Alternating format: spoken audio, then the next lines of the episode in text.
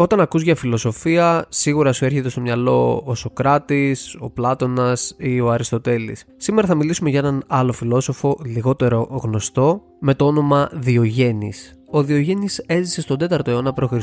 Συνυπήρξε με ονόματα όπως Πλάτωνας, Αριστοτέλης, Μέγας Αλέξανδρος και είναι ένας από τους αντιπροσώπους της λεγόμενης κοινικής φιλοσοφίας. Η κοινική φιλοσοφία δεν έχει την έννοια της λέξης κοινικός όπως τη χρησιμοποιούμε σήμερα.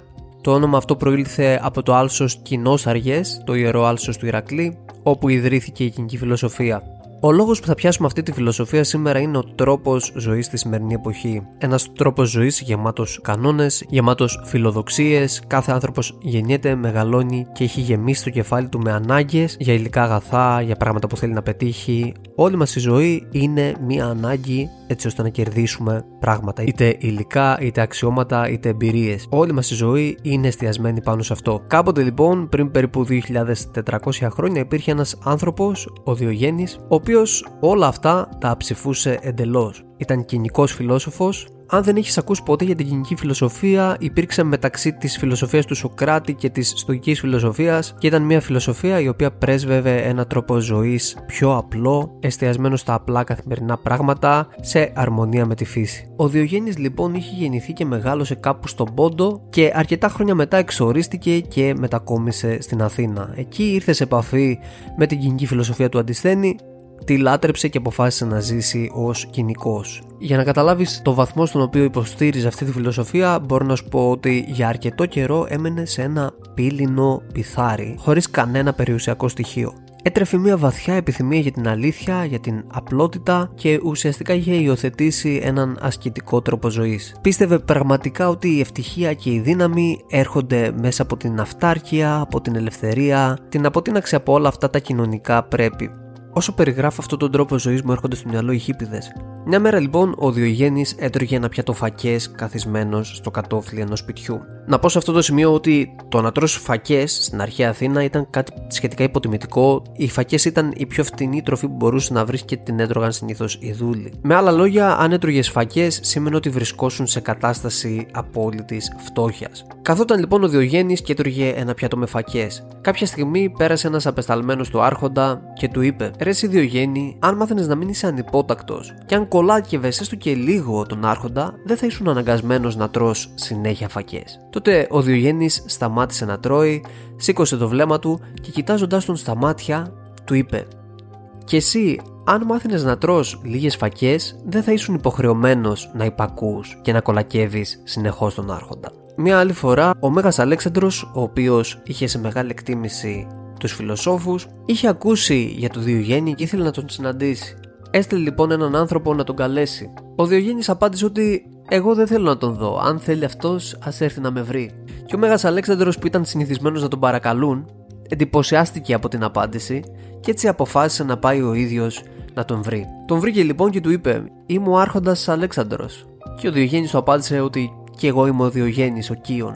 Και ο Αλέξανδρος του είπε: Πες μου τι χάρη θέλεις να σου την κάνω. Και ο Διογέννης του απάντησε: Αποσκότησόν με. Του ζήτησε δηλαδή να κάνει λίγο στην άκρη γιατί του έκρυβε τον ήλιο.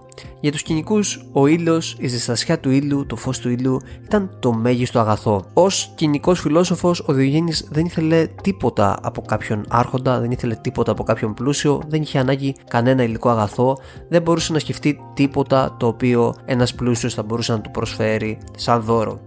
Εκείνη τη στιγμή το μόνο που σκεφτόταν είναι ότι το μέγιστο αγαθό του στερείται επειδή ένας τύπος κάθεται μπροστά του. Είτε αυτό, είτε απλά ήθελε να δώσει ένα μάθημα στο Μέγα Αλέξανδρο και στον κάθε άνθρωπο ο οποίος έχει μάθει να ζει στον πραγματικό κόσμο. Σε έναν κόσμο που υπάρχει ιεραρχία, κοινωνικά στρώματα, πλούσιοι, φτωχοί, μικρομεσαίοι κτλ.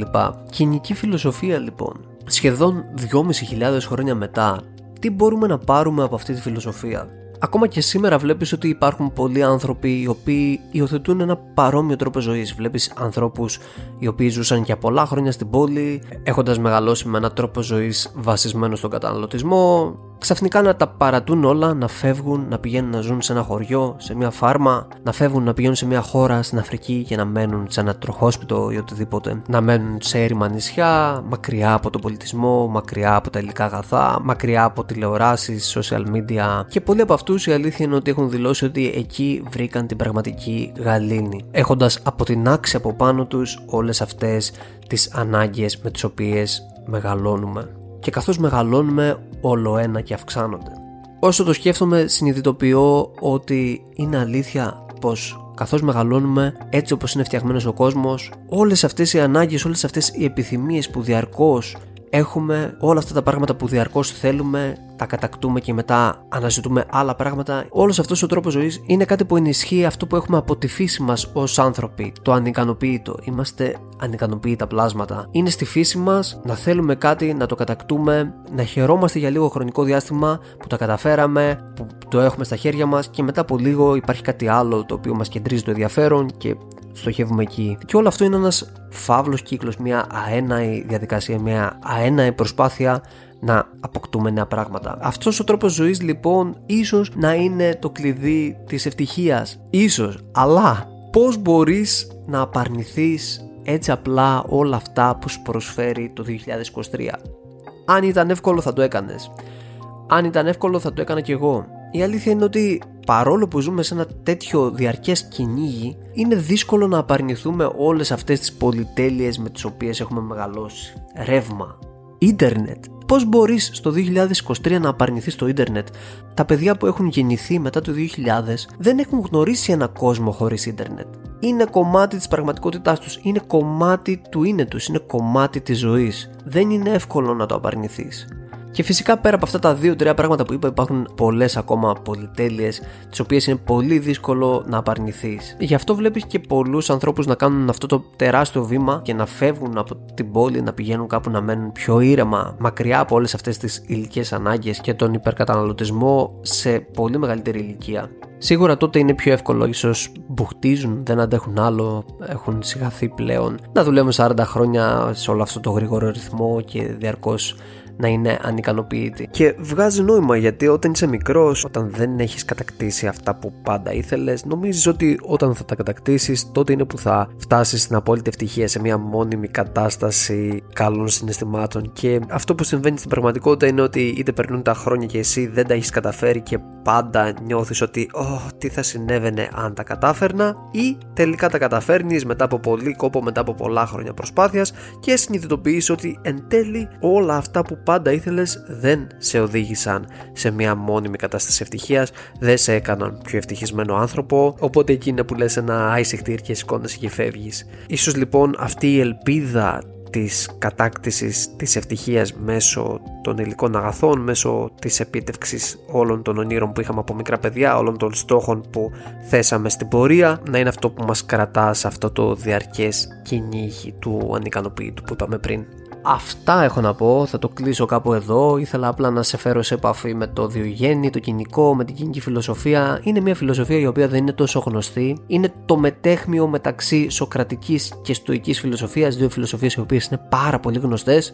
Ουσιαστικά αυτό που συνέβη χρονολογικά είναι Σοκράτης, Πλάτωνας Αριστοτέλης και ξεκινάει η κοινική φιλοσοφία με αντισθένη Διογέννη και Κράτη. Και από εκεί και μετά έρχεται ο Ζήνων ως μαθητής του Κράτη και ιδρύει τη στοική φιλοσοφία, μια φιλοσοφία η οποία έμεινε για πάρα πολλά χρόνια και ίσως σήμερα να είναι η πιο δημοφιλής φιλοσοφία από την αρχαία Ελλάδα. Ήθελα λοιπόν να σε φέρω σε επαφή με αυτή την όχι τόσο γνωστή φιλοσοφία. Αν θέλεις μπορείς να γράψεις κάτω στα σχόλια το οτιδήποτε, την άποψή σου. Θεωρείς εύκολο στη σημερινή εποχή κάποιος ξαφνικά να γίνει κοινικός φιλόσοφος και να ζει όπως ο Διογέννης, για μένα είναι κάτι πάρα πολύ δύσκολο. Όχι ότι δεν συμβαίνει όμως, το βλέπεις κατά καιρούς από διάφορους ανθρώπους να απαρνούνται τα πάντα και να υιοθετούν ένα σχετικά ασκητικό παύλα κοινικό τρόπο ζωής. Αυτά λοιπόν, μία εγγραφή στο κανάλι θα βοηθούσε πάρα πολύ. Κάνε ένα like στο βίντεο, άσε ένα σχόλιο, όλα αυτά τα τρία που είπα βοηθούν πάρα πολύ έτσι ώστε ο αλγόριθμος να προωθεί τα βίντεο μου. Στην περιγραφή link για το τρίωρο σεμινάριο αυτοπεποίθηση που έχω δημιουργήσει, link για το ebook που έχω γράψει για την επίτευξη των στόχων και link για το instagram μου, είμαστε 70.000 άτομα εκεί πέρα